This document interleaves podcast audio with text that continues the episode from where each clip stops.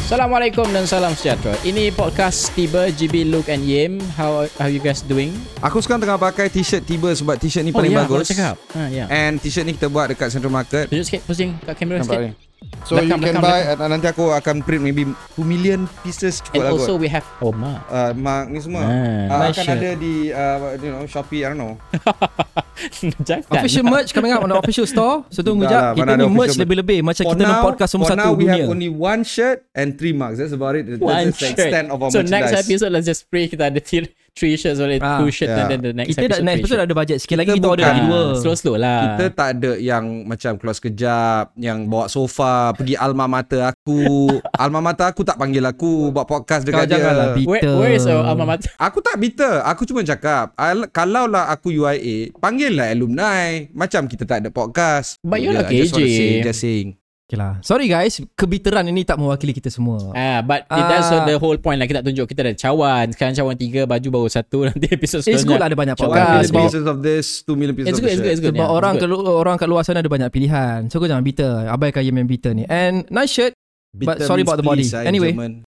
Guys banyak isu lah guys keluar lately aku sampai dah pen, otak aku sampai dah penat nak baca dan nak ulas isu-isu ni. Hmm. The other day bukan the other day actually yesterday kan kita bincang pasal Hmm. topik apa kita nak bincangkan dan listkan sampai kita kena buat voting tau nak topik apa kita nak bincangkan. Pasal semua benda menarik pun dan kita tak cukup masa. Then kita ada list down kan uh, uh, topik-topik kita yang pendek. Yang pertama aku nak sentuh adalah uh, topik ni aku tak kira sangat tapi aku rasa uh, opin, semua orang boleh bagi opinion ni pasal bakute. Kita tahu Hmm. recently aku nak baca news dulu bila ada cadangan yang ingin meletakkan bakute sebagai makanan tradisional uh, makanan kebangsaan Mala- uh, Malaysia is it? Uh, Antara makanan along- tradisional lah. traditional lah along nasi lemak and all that apa semua lah dia ada berbelas makanan tau yang disenaraikan sebagai makanan kebangsaan Malaysia so newsnya adalah jawatan kuasa uh, bantah bakuteh sebagai makanan tradisi diwujudkan ni adalah Perikatan Nasional yang buat lah dia nak buat sebab Obviously, dipa- yeah. to them benda ni tak sesuai dijadikan makanan tradisi ataupun makanan uh, tradisi Malaysia lah to them because uh, dia kata macam oh alasan dia macam uh, even not all Chinese makan bakute, not all Indian makan bakute. Aku tak jumpa lagi artikel yang menjelaskan actually why diorang bantah benda tu. Aku tak aku neutral dalam isu ni because aku nak tengok the, the debate first Hmm. before aku rasa macam kena letak ataupun tidak. Itu je lah dia punya justification. Dia kata tak semua Cina, India makan bak kutip and uh, yang kaum lain dia cakap lagilah tak makan. So Hmm. basically that's all he said. So And roti he, canai tak semua makan roti canai, nasi lemak tak semua makan Yeah, nasi exactly. lemak. I mean you can use the same if if one is appealing to logic, then it it has none. Hmm. However, those folks do not appeal to logic. I put it that way lah.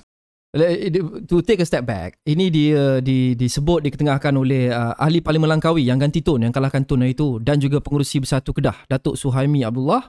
Uh, dan uh, dia susulan daripada dia ni nak tubuhkan jawatan kuasa menentang yang aku don't know what the official name is lah tapi basically jawatan kuasa menentang bak kutih dijadikan makanan tradisional. Uh, aku rasa sebab kita nak touch the first one or two topics ni secara singkat je.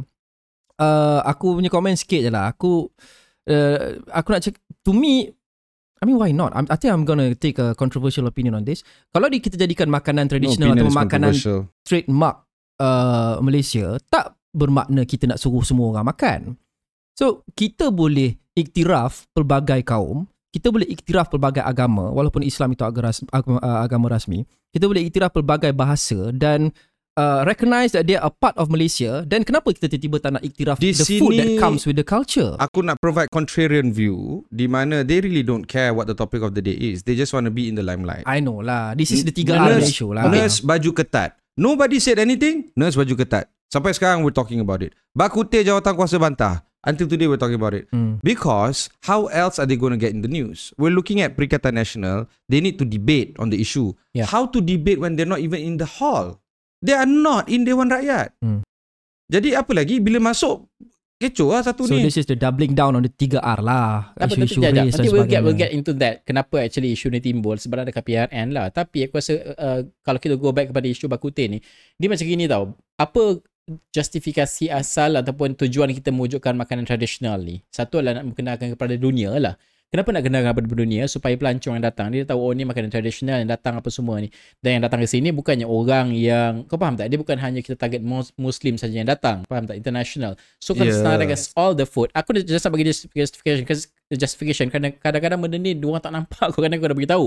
So kita kena kena cakap bahawa makan tradisional is not about halal saja just because you are majority muslim but all the food yang memang kau boleh anggap sebagai traditional untuk attract Yalah. uh, uh, Hmm. tourist. Semua agree dengan benda ni tapi yet again isu ni ditimbulkan tak ada justification pun. Yalah. Sebab tu balik balik pada point kau ni. Sebab dia nak election. So kita tahu dah kalau macam PN kita tengok dia punya naratif dia adalah kepada Malay psyche yang dia nak menangkan. Itu je dia boleh menangkan pun dalam Yeah. parti PN. So isu-isu yang macam gini yang dekat hati Yeah. Malay Of psyche course. And, and speaking of which, since we are on the topic, uh, Dun uh, uh, Kelantan dengan Selangor telah pun diumumkan uh, dibubar. 22 Actually most akan states aku dibubar. rasa yang tak lagi apa je as of kita record ni hari Selasa ni. So, Hari 22 Isnin. Jun dengan 23 Jun respectively. Yeah. An election must be conducted within 60 days. So at latest before Merdeka kita dah kau team dah. Yeah. Enam, Kau tim, uh, kau tim. They are expecting last week of July or first week of August. Hmm. So yeah. Are you guys excited? Yeah. You're gonna vote, right? I am going to vote. Whoever is going to contest in Kota Damansara, I will vote for that person. You name the person. Whoever is going to contest in Kota Damansara. Yalah memanglah kau akan vote Okay, the story Never is... mind. You okay, man, man, man, man, okay. man. Untuk bagi kita break jap. ada satu rumor di mana KJ uh, telah pun masuk uh, bersatu and then ada jawatan dia dapat dalam satu and then Ah, kononnya Here we go, fanboy these are, KJ. These are not. Wait, hang on. Eh, KJ is one of the thinking politicians. I agree. Okay. A- aku cakap fanboy tu in a positive All I'm saying way. is I'm in the same No, competition you- you as he like- is bila kita dalam podcast uh, fight sama-sama. Having said that, I would want KJ in the Dewan Negeri. I would want. Why not? Uplift sikit Dewan Negeri Selangor.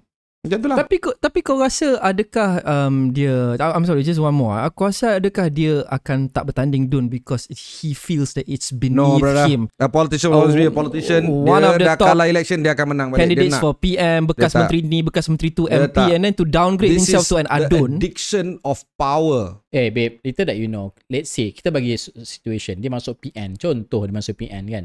Dia menang DUN. Don't you think dia akan jadi calon yang layak untuk uh, lead uh, Selangor? Oh yes. Exactly. Calon MB. So, ah. By the time kita uh, dah uh, upload dah lah ni, maybe maybe dia dah confirm dah pun yeah. bersatu ke tak tak tahu lah because we're recording this a few days Yeah, beforehand. Yeah. But that's a Yeah. good point.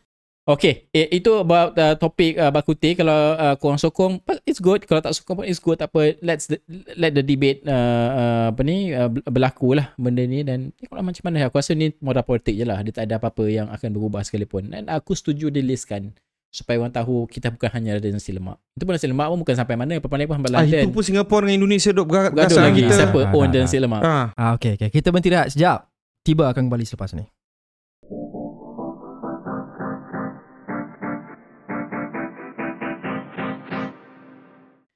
Kembali semula dalam podcast tiba GB Look and Yim.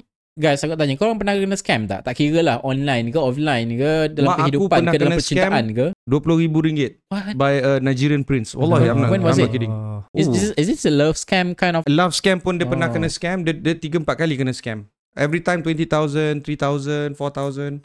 And every time dia kena ka- uh, scam, dia malu nak cakap dengan kita. Adik-beradik aku dengan aku kena korek-korek-korek and then we find out. And then we have to... Uh, Tapi at that point memang aku pernah kena scam sekali 200 lebih nak beli barang basikal. Aku pun bodoh lah time tu kan. Yeah. Tak COD ke apa. Yeah. Tapi uh, uh, by then dah memang tak boleh buat apa lah kan. I mean aku pergi kat polis. Polis lah direct cakap dengan aku. We can help you. Kita akan launch investigation, ambil statement bla bla bla semua Yeah. because it's our job. yeah. Tapi kita bukan agensi yang akan recoup balik duit itu. Yes. Plain Yeah. and simple. Itu je dia cakap Yeah. aku. Yelah, I appreciate the honesty but I'm like Yeah. Lah. Itu, itu the bank lah, the bank that that involved yang kena siasat apa semua tu biasalah dan dia orang ada ada The problem with scam is that it goes unreported. Yeah. Orang macam aku, dia tak nak report sebab dia malu. Yeah, of course, of course. But then uh, apa ni uh, aku tak pernah kena but aku just cuma wonder kadang-kadang isn't it obvious untuk kau tahu mana tu scam ataupun tidak kalau no, macam it's not link ke obvious. It's not obvious. it's not obvious It's not obvious. aku tak And remember, they don't scam. Scammers target a specific group. betul. They don't target us. Hmm. Yang kita ni Lepas dah lah kerja kat newsroom retiree apa semua. apa semua macam tu lah Retiree, kids. Dia, dia, dia ada susceptible group. That's where they go after these people. Okay, point aku adalah dia ada banyak platform yang orang gunakan. One of the platforms yang orang guna adalah ini memang well, uh, well known adalah Telegram. Telegram ni hangat isu dia baru-baru ni. Dulu uh, episod sebelum ni kita pernah cakap pasal uh, Menteri KKD Fahmi Fazil, YB Fahmi Fazil kata bahawa semua so, so, uh, social media punya platform sudi bekerjasama dengan kerajaan kecuali Telegram. But now uh, perkembangan terbaru dia kalau aku boleh bacakan ini berkaitan dengan Telegram, dia dah sudi bekerjasama dengan kerajaan untuk uh, menyelesaikan semua masalah ni. Tajuk adalah terlampau banyak scam, akhirnya Telegram kerjasama dengan uh, dan juga patuh Undang-Undang Malaysia. Hmm. Well, patuh Undang-Undang Malaysia ni agak besar lah ya.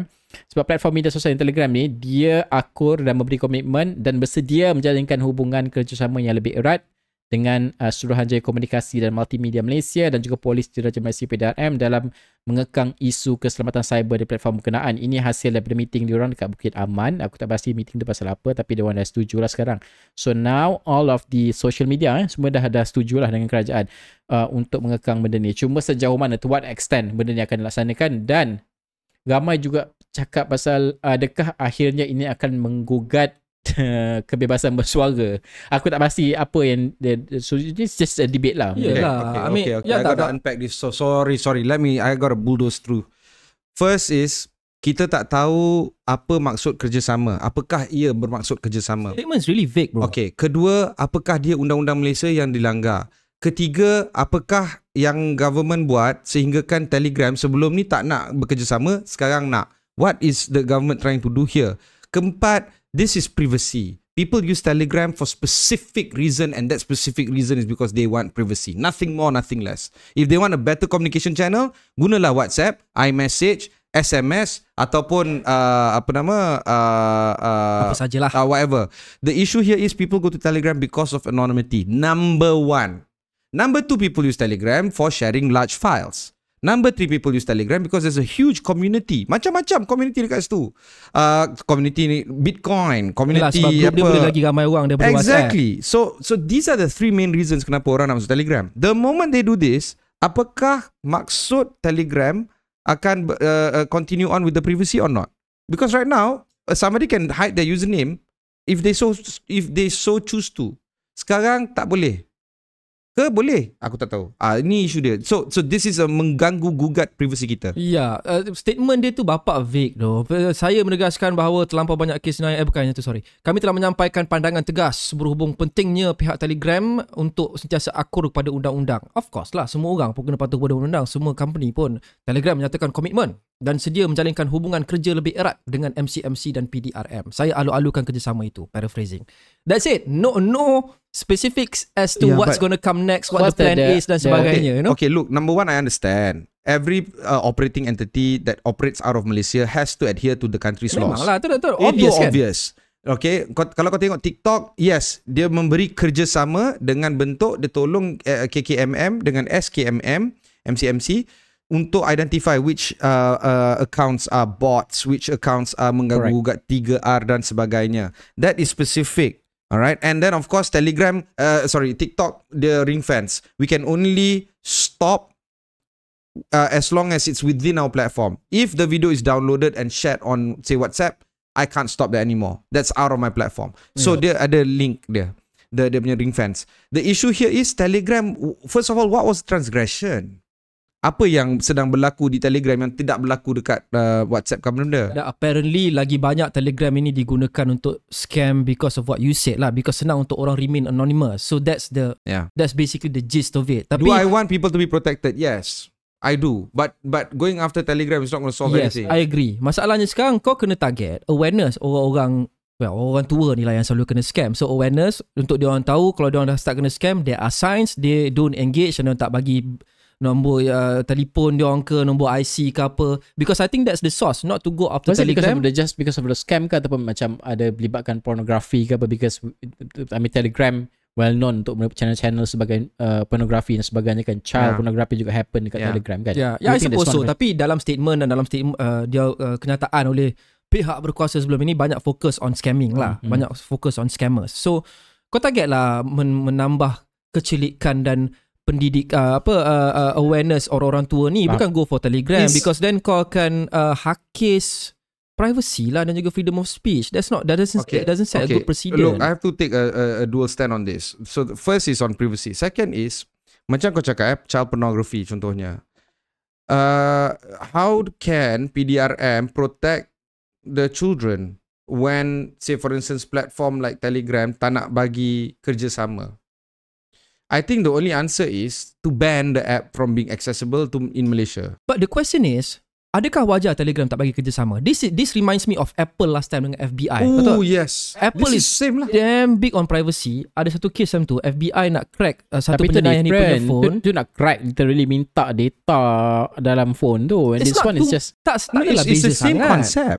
And Apple sampai sudah put their foot down kata we number privacy is our number one thing we shall not compromise. Sampai sudah lah sekali FBI dapat cara lain, Ah. FBI pun uh, ni je leave Apple alone. Ah, but but that was a very uh, infamous stand that Apple Yeah. made, and I was one of those people that rooted for Apple. By the way, You always root for Apple lah. Apa benda Eh, pun. Dia keluarkan VR 13,000 pun kau nak Belilah. beli. mug dan baju tiba. Okay dah lah. Kita semua dapat isu ni. Kita move on. Jom kita break kejap lagi sekali. Okay. Kembali itu selepas je. Okay. Itu je kau punya tugas kan? Sial. Back after this. Uh.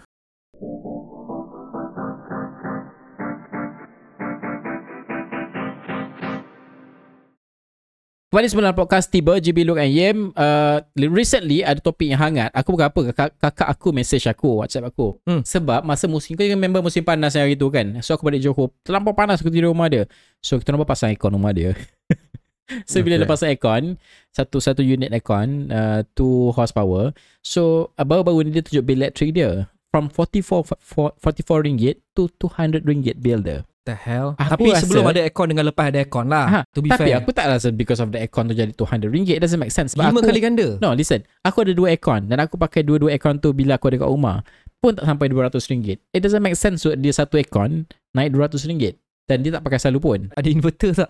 Tak lah Ad- Ada kot aku tak sure Mak Aku punya lagi biasa tak ada inverter mahal babe. No no aku punya lagi yang biasa So Faham point kau. Yeah. Okay, okay, okay. So maksudnya uh, Dan aku found, found out Aku rasa ramai uh, orang perasan juga di social media Ramai yang suarakan memang bil dia orang naik Siap tunjukkan receipt apa semua This happened before Ada explanation uh, daripada TNB Tapi yang sekarang ni Belum ada explanation Belum ada news uh, ditulis berkaitan dengan kenaikan ni Setakat kita buat recording Eh, ni As of this recording.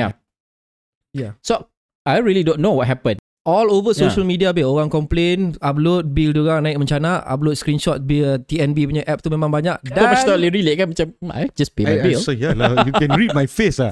I'm like, hmm. kau duit banyak lah. Tak, uh, mana ada?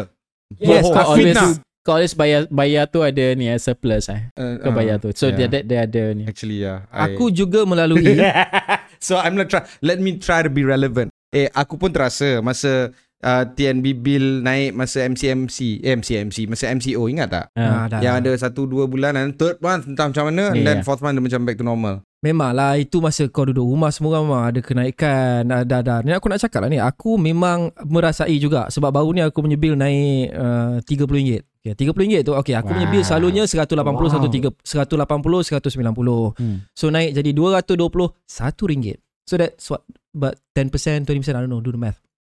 Penggunaan sama. Tak ada pun tambah Did you apa-apa. check the detail of the bill? Belum lagi sebab aku tahu kat app tu je. Aku tak Hmm. bayar apa lagi. Dan ada orang juga compare tau. Dia dia ambil receipt dia uh, the receipt dengan dia pergi kat meter dia apparently tak sama. Aku tak tahu lah kalau betul ke tidak. But then the the number tak sama the the usage. Okay, so this has to do with uh, apa yang uh, diorang cakap kita tukar smart meter. Aku tak tahulah rumah landed ni mungkin bila Rumah ada, ditukar rumah smart ada, meter, smart meter. kau akan perasan. Macam aku apartment, aku tak tahu smart meter ni ditukar kalau apartment, ditukar kat each individual unit ke ditukar kat bawah yang central tu. Aku rasa kat bawah. Because I Ah, don't remember anyone coming lah. and changing it.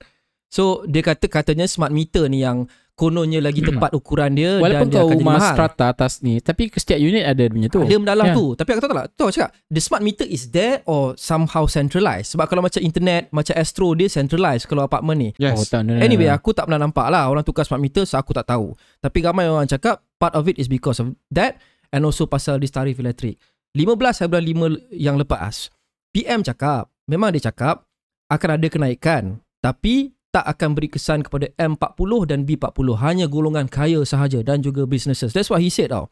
Ini quote dia cakap eh 15 hari bulan 5 Rumah yang macam 3 kipas 4 aircon Dia harus bayar kos benar Dan tidak gunakan subsidi. Maknanya golongan M40 dan B40 tidak dinaikkan Tapi rumah-rumah yang menggunakan elektrik tinggi akan dikenakan bayaran ikut ikut kos harga pasaran. In other words, sebelum ni kita subsidize, now sub, tak subsidize dah, tapi for high usage punya households dan juga for businesses untuk orang kaya. Tapi aku mana ada empat aircon. Aku ada high usage tapi aku pun rasa je kenaikan. Dah ramai orang kat luar sana yang mendadak naik macam kakak engkau ada high usage, ada empat aircon. Yeah. Macam kilang ke? Tak. That, that is why, sorry, the, the, the topic is also involving uh, B40, M40, T20 classification. Kalau somebody earns uh, 4,000, bujang, he is B40. Kalau laki bini plus ada anak sulung earn 4,000, household income tu 12,000. Yeah. Uh, then suddenly that household is 12,000. Tapi dia tak ikut uh, T20. income, dia ikut usage. Cuma dia cakap income tu Yeah, macam just to send the message. The classification is all broken. M40, B40, T20. Ah, How lah. can you be uh, T20 when essentially rumah tu ada 7-8 orang? Your per capita income has dropped Yes, significantly compared to uh, bujang gaji Yeah. 4,000. Yeah. Uh, you know, you per capita oh, divide by 1 lah which is 4,000. Tapi Hmm. the thing is now, setakat kita recording ni, macam kita sebut tadi, TNB has not come up with any statement. No, so orang tertanya-tanya, uh, what is the cost? Is it the smart meter? Alah, is it the tariff? Just like masa MCO pun mana bagi statement. Was it because of the ICPT? Do you understand the SPT? I right? do understand the ICPT. Yeah. But generally speaking, no, that's just cost through, uh, uh, cost pass through. Uh, no no statements masa MCO was screwed up tapi at least we could by logic kita boleh Yeah, I saw uh, the app. Like macam kita boleh kot. faham kenapa because we're at home all the time so make sense. Tapi ni penggunaan kita sama kita at, ada at home masa yang sama not at home pada masa yang sama. Aku tak tambah dia 4 aircon. TNB tak bagi explanation. Lepas tu PM pula dulu cakap oh ni high usage kalau ada 4 aircon je. Aku punya aircon daripada dulu dua je. So kenapa bill aku pun naik and uh, apa I think it was Nick Nazmi yang cakap uh, memang dia kita nak target untuk uh, uh, apa um, uh, adjust balik subsidi ni untuk bagi golongan kaya membayar kos sebenar dan golongan B40 M40 masih lagi protected. Tapi penyelarasan tarif elektrik ni akan diumum dalam masa terdekat. Itu dia cakap 23 bulan Mei lepas. Tak umum-umum lagi. Yeah. So kita confused kan ni. What But is the tarif? How does it work? Kejap. If TNB can't is not saying anything, the right party to chase after is not necessarily TNB tau. It's Energy Commission. Yeah. Okay, Suruhanjaya Tenaga The ST. authorities lah. Uh, ST, Hmm. uh, Suruhanjaya Tenaga. Kalau kita tak put pressure or apply pressure on Suruhanjaya Tenaga, sampai kiamat pun TNB takkan gerak. It's as simple as that. And ST is notorious for being very quite passive. Ah. Mana ST? Ha. Oh, yalah. Am I I have wrong? no idea. I tak pernah contact dulu. I, I pernah contact. In fact, uh, there's a whole story on how Danny uh, Rushdan was uh, uh, included inside uh, uh, uh, energy punya commission, and then there was a whole drama about uh, whether or not he's still part of Gamuda land and all that. Eventually, Gamuda had to. All this is Ah, okay. Nazim punya story lah. Fact time. Kerajaan tampung 10.76 bilion subsidi bil elektrik in the first 6 months of this year. Sorry, say again. Berapa? Kerajaan tampung subsidi bil elektrik 10.76 billion ringgit in the first month first 6 months first 6 months of, of this, this year. Sampai bulan 6 So ah. maksudnya dia looking to cut cost. Fine, tapi explain lah who will be affected, how is the mechanism and why the hell kita punya bil elektrik ni meningkat to including orang-orang yang supposedly B40 dengan M40 ni. So itulah yang tu. Katanya kalau kalau betul pasal smart meter dan smart meter ni apparently lagi tepat dan disebabkan smart meter ni lah pembacaan lagi tepat dan kita sebenarnya dapat ukur penggunaan elektrik kita yang sebenar berbanding dulu. Does that also mean that selama ni kita semua punya elektrik diukur uh, Ah, dengan lebih betul. rendah daripada yang kita sebenarnya Ah. pakai? Yeah, could be. No one is coming out Yeah. and actually explaining all this. If, if it's if it's 10 billion for the first six months of the year, that means it's going to be 20 billion for the entire year. Last Something like year that, punya yeah. subsidy, last year punya subsidy, total subsidy based on Dewan Rakyat yang baru ni disidang, 69 billion total subsidy. Ni termasuk uh, subsidi ayam, subsidi telur, subsidi minyak, subsidi apa itu ini, 69 million uh, billion. So katakanlah uh, 70 billion. Kalau s- 20 billion this year is on electric subsidy sahaja, I think the total subsidy the government is going to pay is much much more than the 70 billion that we paid last year. Memang. So hence subsidi in general subsidi bersasar mekanismenya akan diperhalusi dalam masa terdekat. Dalam masa terdekat tu 6 bulan lepas. Okay, kementerian mana yang kena buat ni? Economy? apa apa elektrik You ke can't apa? dump everything on economy. No, economy lah kena come out dengan the ni because it's under them. The eco- Menteri Ekonomi ataupun EPU is supposed to come up with a policy on how to reduce the execution has mean to go it- to the Tak, you're, ministries you're talking about themselves. the bill electric specifically ke no, no, no, no, subsidi no. secara Subsidy. Subsidy reduc- uh, reduction. Who is supposed Oh. to rationalize it? MOF. Yeah. But There you EPU EPU pun sama gak lah. I kind of agree with No, dia what dia, he's dia, dia saying. bagi input tapi MOF at the end of the day. MOF is the final final call of the day. And then of course the executors are the respective ministries lah macam Suruhanjaya yeah, agency and all Tenaga that semua. Yeah. under apa energy uh, Mestek uh, uh, Mestek Hmm. Mestek Mestek So is the minister, NRECC pardon is me. the Minister of Finance lah. It is the Minister of Finance. Our friend lah yang Ha, ni baca. nanti nanti uh, pembangkang seronok lah cakap kan. Ha, ni lah dia uh, Menteri Kewangan part time lah tu By the way, masalahnya. I don't mind. Jadi point lah kan. Kalau ini yang pembangkang hub on, please by Betul. all means. Policy right and Go work. for it. Not- Kau janganlah baju nurse ketat, apa, bak kutih. That is nonsensical. That is not the topic of the day. Okay dah. Kau nak buat policy Robin Hood ni, ada orang agree, ada orang tak agree. Aku generally agree, tapi tapi tapi refine and communicate please and come up with a plan dan bagi tahu because It now sounds like they never learn their lesson, you know. under because Mahathir. now macam bil elektrik ni dah directly affecting us right now today. Hmm. Tapi still tak communicate. Apa? Bagi tahulah, kan? Come on. That's it. That's it. That's all I have to say. Jom kita, Yes, jom using kita text our- dia orang sekarang nak. Using our new Tiber mark available in store soon. Apa pun aku rasa benda dia akan tu setakat recording ni belum ada statement. Nanti kalau kita keluarkan Mungkin ada statement nanti Kita akan tengok lah Macam mana lah Apa yang Ah, diorang bercakap. Sebab so far tak ada Tak ada lagi aku jumpa news. Kecuali Harka Daily tulis. Aku dah baca sekan ni Sekarang Daily. Dia ambil social media punya post kan Ah, jadi yeah, ah, yeah. Rekan Daily. Yeah, The rest aku tak nampak Ah, lagi. They have to do what they have to Anyway do ya lah, yeah, uh, Tengoklah macam mana keadaan uh, uh, Benda ni. Uh, So kita Go for a quick break. Lepas ni Topik yang besar Yang aku rasa menarik Hangat gila babe Discussion dekat social media. Sampai Ada penghinaan Ada cadangan Ada penyelesaian Ada yang macam Saya dulu macam ni Saya dulu macam ni. Okay. ah, Macam-macam lah ada Selepas ni.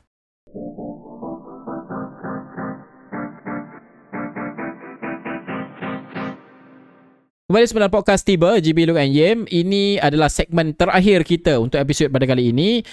Hangat sekali topik ni aku rasa. Ini adalah berkaitan dengan intern ha, Kalau kau tengok ada seorang uh, intern ni Tak tahu pasti dia dah jadi intern ke Dia baru nak jadi intern ke Dia pakai plakat kat leher dia Dia tulis uh, Intern bukan buruh Apa eh Buruh paksa Something buruh lah paksa lah. ha, Nak Long deadline gaji. lah Ayat-ayat dia kan So dia pun post uh, menyatakan pendirian dia bahawa intern seharusnya diberikan tugasan yang bersesuaian dan juga perlu dibayar sebagai contoh.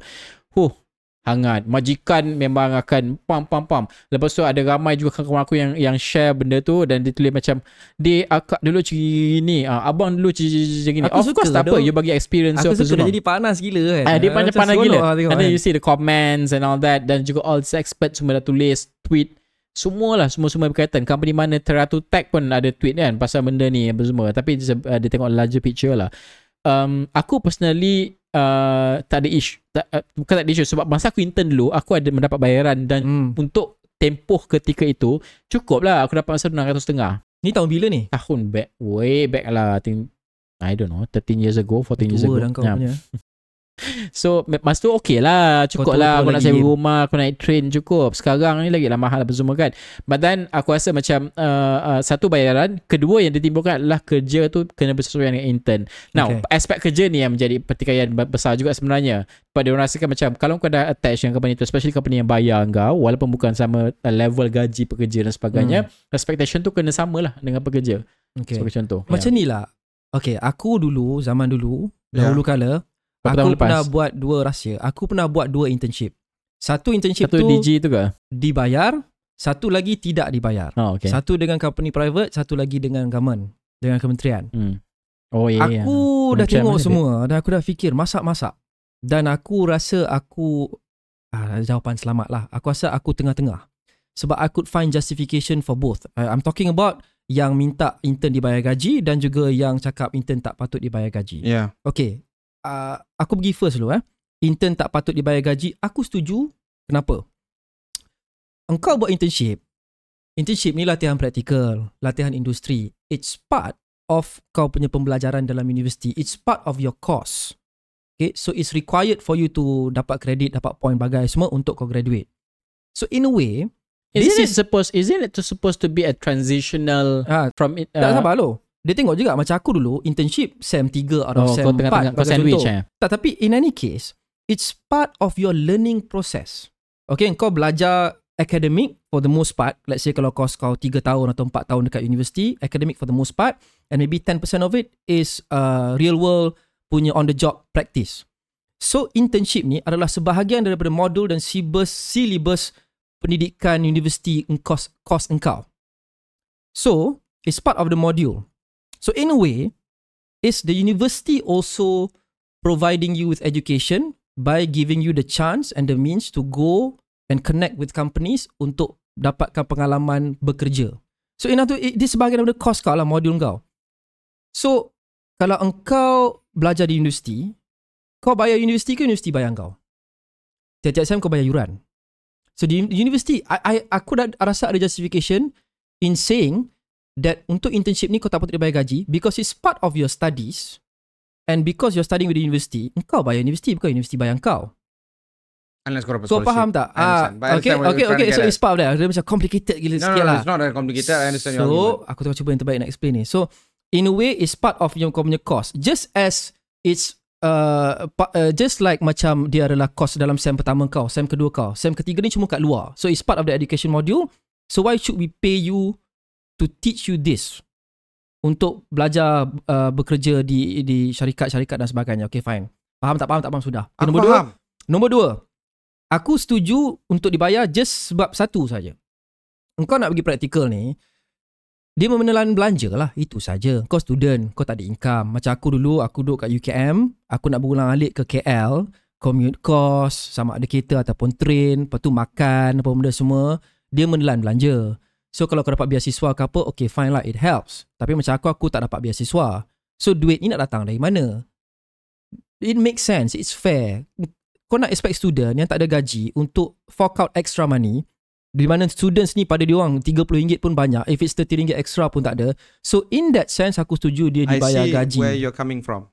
However, kat Malaysia ni kita ada undang-undang. Um, dalam Akta Employment 1955, first schedule, dia dah line dah, line outline very clearly what constitutes as an employee.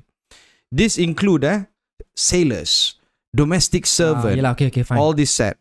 One of the most important clar- clarification is any person irrespective of his occupation that has entered a contract of service with an employer that do not exceed 1500 ringgit a month. Maknanya minimum wage worker.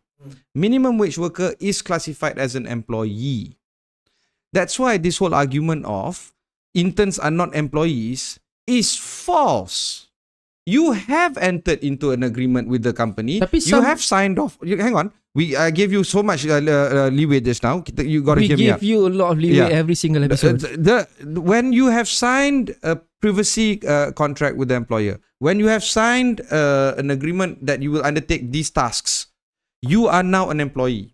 Despite what people say, you have to earn. that's the thing is there the signing of the agreement tu aku nak cakap sebab banyak intern intern- internship kat luar sana dia tak ada agreement yang sign tau Okay, uh, you caught me there. Kalau kau tak sign agreement, tak ada benda lah. ah, okay lah fine next point Then, then, then Tapi by law, aku faham maksud Ian. But, but, but, Agree. but, but, but, hang on, hang on. Kalau kau tak sign apa agreement, I'm sure you have to sign macam lecturer punya notes Yeah, every month or something lah. something like Yeah. that. That's still paper qualifi- uh, paper trail apa? I think kena sign lah. Mana boleh kau masuk, masuk company tak ada apa-apa Aku urusan. HR. Adalah kecuali company kecil-kecil lah. Itu lain cerita lah. Apa semua Aku kan. kerja, let me tell you now eh. Aku kerja uh, uh, accounts uh, clerk. In the end aku became a full-time accountant at a top uh, sorry, at a uh, uh, second floor of a shop lot dekat Taman Tun. That six months is worth more than my three and a half years belajar dekat UIA. Okay in terms of experience in and terms of lessons learned experience, apa real semua. life Okay, experience fine, and fine. everything. Aku tengok macam mana companies menipu. Aku tengok macam mana companies do well. That that six months was invaluable for me. Yeah. I got paid 200 ringgit bro. Mak bapak aku Yeah. kena sponsor aku. Sema- Sepanjang aku Ini ni. ini yang version yang aku cakap tadi. Orang kata macam, oh aku dulu macam gini gini. Fine. Benda ni memang kita boleh dengar. Aku aku cuma nak tengok dia idea sebab tadi macam kau cakap kan. Ini adalah part of pas- part and parcel kau punya pembelajaran, final the sem kau apa yeah. semua. Aku rasa kita kena change benda tu sebab industri dia both ways. Maksudnya pendidikan dengan industri. Industri memang kau perlukan benda ni sebab kau kena, kau kena ada new talent apa semua tau. Regardless lah kau absorb ke tidak orang tu kau kena ada sense kau kena ada part of the responsibility untuk kau uh, sebab dia kena ada transition. Kau tak boleh anggap benda tu hanya oh ni kau punya study kau punya belajar. Dia tak ada kena mengena dengan industri sebenarnya. Kau masuk ni sebab because of the, kau punya subject je. Tak dia transitional kepada budak tu nak masuk industri regardless industri kau company kau ataupun tidak Maksudnya it's still your responsibility as uh, majikan tau benda ni. Pada aku But- lah the way I see it. Sebab tu aku cakap regardless kau bayar berapa, seribu setengah contohnya kan. Uh, apa ni? Uh, Minimum wage. Uh, uh, minimum wage sebagai contoh. Tapi apa dia punya uh, dia punya skop pekerjaan dia? Sebab ada setengah company jadi isu setengah, setengah company dia guna orang ni memang macam kuli lah, macam Ya. babu lah dia Memang guna apa lah. semua. Intern lah Dia then, belajar hmm. kopi semua Of course, semua orang boleh boleh buat case masing-masing lah. Oh, intern sekarang pemalas, ada yang kata macam oh intern That's every Bayar. year there's somebody that semua says ada that. macam tu But then aku rasa macam The whole idea tu Aku memang the, the whole idea yang aku pegang adalah Benda tran- transitional Maksudnya dia bukan hanya macam Kau nak Yes kau memang nak finishkan So study kan Tapi is- transitional So bila kau anggap benda macam tu So majikan ada responsibility from their side tau Dia bukan hanya ambil be- Just because kau kena buat practical So dia ada tiga understanding here. Your understanding and our understanding all different. Sebab in your argument, this is part of practical training. Yep. It is not. It, it, it is not uh, an employment per se. Part it is of a your tra- course. part, part of my Part course. of your By the course. way, my, for me, I'm a technical degree. You you can't. I can't do intern suka willy nilly tau. I can only do internship at an approved accounting firm. Without Hmm. which my internship is not considered uh, valid. University kau punya syarat lah Yes, university exactly. punya So that's syarat. part of the university punya benda Okay, yang betul. dia bagi Then there's kau. another one. I've already signed the damn contract. I'm treated like an employee. I don't care where I Correct. came from. My engagement with the employer is there is a transferment of job and then in return I get cash. Simple. And then your argument here is this is a transitory position. Yeah. By the way, all three is correct. Ah, So basically macam ni lah You two look at it as a job In which kalau job memang aku setuju kena bayar Tapi I look at it as training You know what I mean? You know what I mean? So so macam kalau And aku Kalau it, why, university why train is it, kau why, Kalau training Why is it have to be don't know, Because some his sort of second premise class was to you whatever pay the university. You are there trying to learn. Okay macam ni Engkau pay university tu Untuk dapatkan degree dalam Science politics sebagai contoh Hmm. Dan uh, latihan praktikal ni Sebahagian daripada Silibus dalam degree itu Hmm.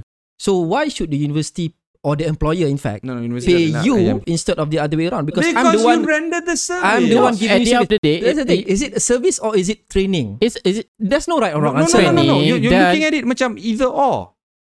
I, I mean, I can pee and I can sleep. It, it, it can happen. I can pee in my sleep. It can be a Right. practical training. It can be an employer. No, it, it practical training. Kau dah gain experience. Sampai daripada dia, segala kerja yang kau buat tu, dia punya akhir sekali adalah company tu dapat apa untung. Did ni nama the beneficial owner.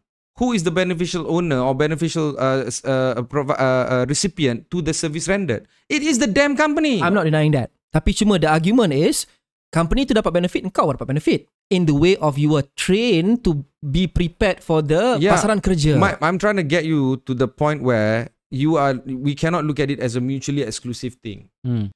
okay. It is a practical training, but it is also based on ACTA, Kerja. part of the law your employment. Wait, they're not covered under the ACTA, right? That's one of the things yang they are fighting this for, is the right? part where uh, uh, uh, it's written as I, clear I, as I day. know, but First you know ACTA schedule. ni reading kita orang biasa ni by logic tapi kadang-kadang tak semestinya benda tu betul because illogical. Nah, because because one of the things they are fighting for is to be covered under Employment Act or something like that, kan? Tapi technically they're not Ah, covered, right? Tapi latest development adalah PM kata uh, galakkan dia dia bagi nasihat kepada company semua ni bayarlah sikit.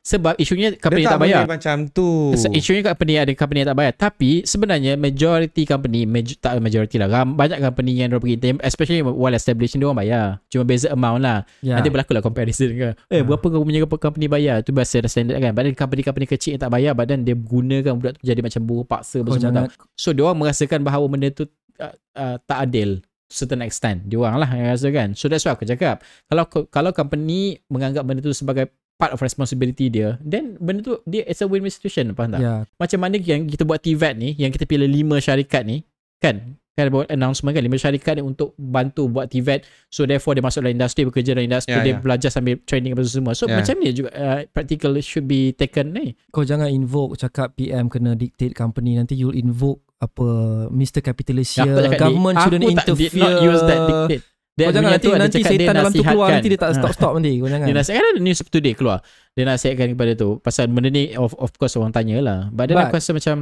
Okay. So so pada aku is part of training. Kalau sebab itu I don't think they should be paid tapi atas ihsan because it incurs cost untuk diorang pergi ulang alik ke tempat kerja so bagilah uh, gaji cumanya engkau kena uh, determine amount tu kau jangan kau, aku rasa kau tak perlu bagi minimum wage. Sebab let's say kalau kau single kau tak ada family macam student ni you need money for transportation and kau naik lah train tak payah naik kereta kau buat lah macam student. So train berapa makan berapa? Mungkin makan dekat kalau kau kerja kat KL macam aku dulu makan lagi mahal berbanding aku makan dekat Bangi kat universiti aku. So there's an increase in cost kat situ. So untuk makan maybe untuk miscellaneous. So kau bagilah token I don't know this masa aku dulu dapat lah 800 now maybe 1000 tapi to force companies to pay minimum wage 1500 for something that is considered training I'm I think sorry. it's If too the company much. can't pay 1,500, the company couldn't survive. Get the company out of the marketplace. Get it out. Why are we en- enabling uh, zombies in the marketplace? Aku ada baca komen tu Diorang cakap apa tau Oh company I ni tak ramai pun Dalam ada macam tu 10 orang bekerja 7 orang tu intern So dia, You dia silap is, it, berganti is this not exploitation? ha. Kalau exploit tak patut lah Aku tak pernah cakap Aku sokong exploitation tu Aku So- cakap ni ideal situation Kalau kau jadi is very intern You are trying to sell this mug. Okay, the cost is 2 ringgit. You're selling it for 2 ringgit 10 cent. Your profit margin is 10 cent. Wait your mark is empty You you cannot Drop je. you cannot you cannot be real, realistic in trying to say that you're going to survive in the marketplace. hmm. You cannot. So if a company is destined to die, let it die. A company is not a living thing. Let it die. Aku rasa deja vu tu Yim cakap macam tu Because last episode pun dia cakap macam tu Kan Dia dah capitalism dia keluar balik Padahal itu it- macam oh, look. Ya, what what does it mean by faham. capitalism? Capitalism means one that works on the capital, Yeah, right? yeah. There's capital owners and then there's there's employers that work on the capital. If the capital owners do not know how to deploy the capital properly, accurately, and most importantly efficiently, then the workers do not have any angst towards the capitalism uh, folks on losing the business. It is not the fault of the owner, but the worker. It is all the fault of the owner. Okay So aku rasa solution aku lah Yang tak seberapa ni Companies or even government nak helm pun Boleh buat Suruh private companies buat uh, Maybe study or survey On the average cost Incurred for a student Untuk ulang alik pergi kerja Kos makan dan sebenarnya uh, Sebagainya And pay that amount Okay Instead of Dah bayar dah gaji There is a mechanism. Tapi ada benda dah- sama kat duit masuk jugalah Whether you term The, it as the gaji or mechanism what is called the minimum wage. Dah, dah berdebat dah That's the thing. berpuluh-puluh Minimum tahun wage dah. is 1,500. Kau rasa intern patut dibayar minimum 1,500? I Yes. still think that's a bit too much Yes, for you know what? most cases. You know why? Because you got work out of that intern.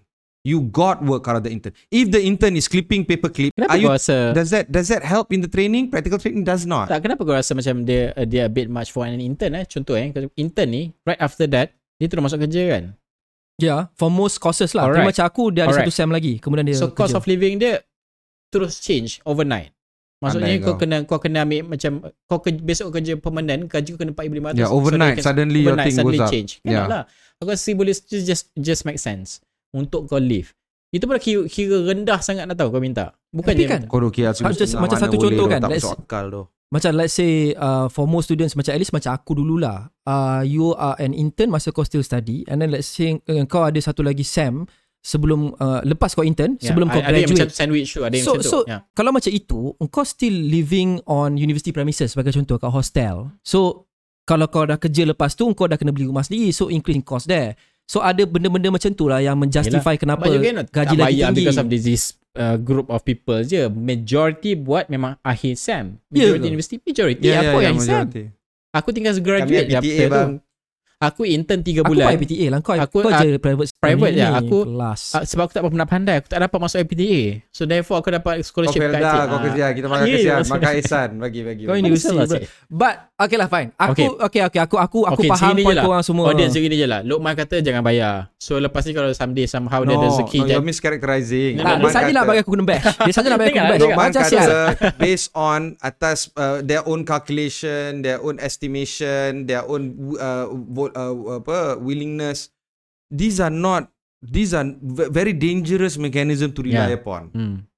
Uh, uh, kau calculate, calculate lah berapa dia punya transportation mati. Of course the, the That's why company aku cakap the government should also helmet Bukan the private sector buat sendiri-sendiri Memang dia akan short sendiri Dan letak rate yang yang rendah gila babi The lah government already has a law. Okay We're Call going around I don't want to go around in circles Okay like, I, don't, I don't want to go around in circles Okay, uh, So, So, so, yeah what we need to do in order for us to not go around in circles, get the government to include clearly in the first schedule of the Employment Act interns as employees. Second, ensure that minimum wage is there because the key factor is it's called minimum wage.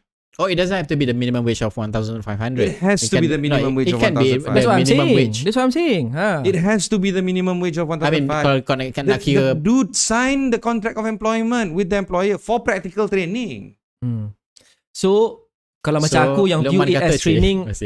Lain korang yang view as uh, kerja lain tapi dua-dua ada point dua-dua justified aku faham juga kalau seorang ni macam nak, nak, nak ni kan nak play safe kan tapi yelah aku faham Tadi dua-dua side kat ya. luar sana so I'm trying to be fair Yeah, yeah. and I'm trying to find a solution yang akan menguntungkan interns dan juga company because Hmm. company ni malah banyak duit tapi doesn't mean that you we can continue to pressure them Ah kan teruk juga untuk ekonomi kan don't take interns.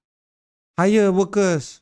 Ya, ya, ya. That's another topic for another day lah. The, all these companies, fledgling companies should be allowed to die. Macam kau cakap tu, that's another topic for another day lah. Tapi nanti kita tanyalah orang kat luar sana yang dengar ni, apa pendapat orang tu. Kalau ada pendapat boleh uh, tag uh, Tiba Community. Dah tak Tunjuk belakang sikit belakang. Tiba Community. Tunjuk belakang. Belakang. Oh, belakang. Oh, Ah, sorry. Alah, aku tak tahu apa kat belakang. Aku tak ada mata. kat Tiba ni community. korang kena tengok YouTube-nya ni sebab nak tengok dia Tiba punya Community ada kat belakang baju Yim ni. Nampak kan? nice shirt. Sorry about the body Nice though. shirt. Okay.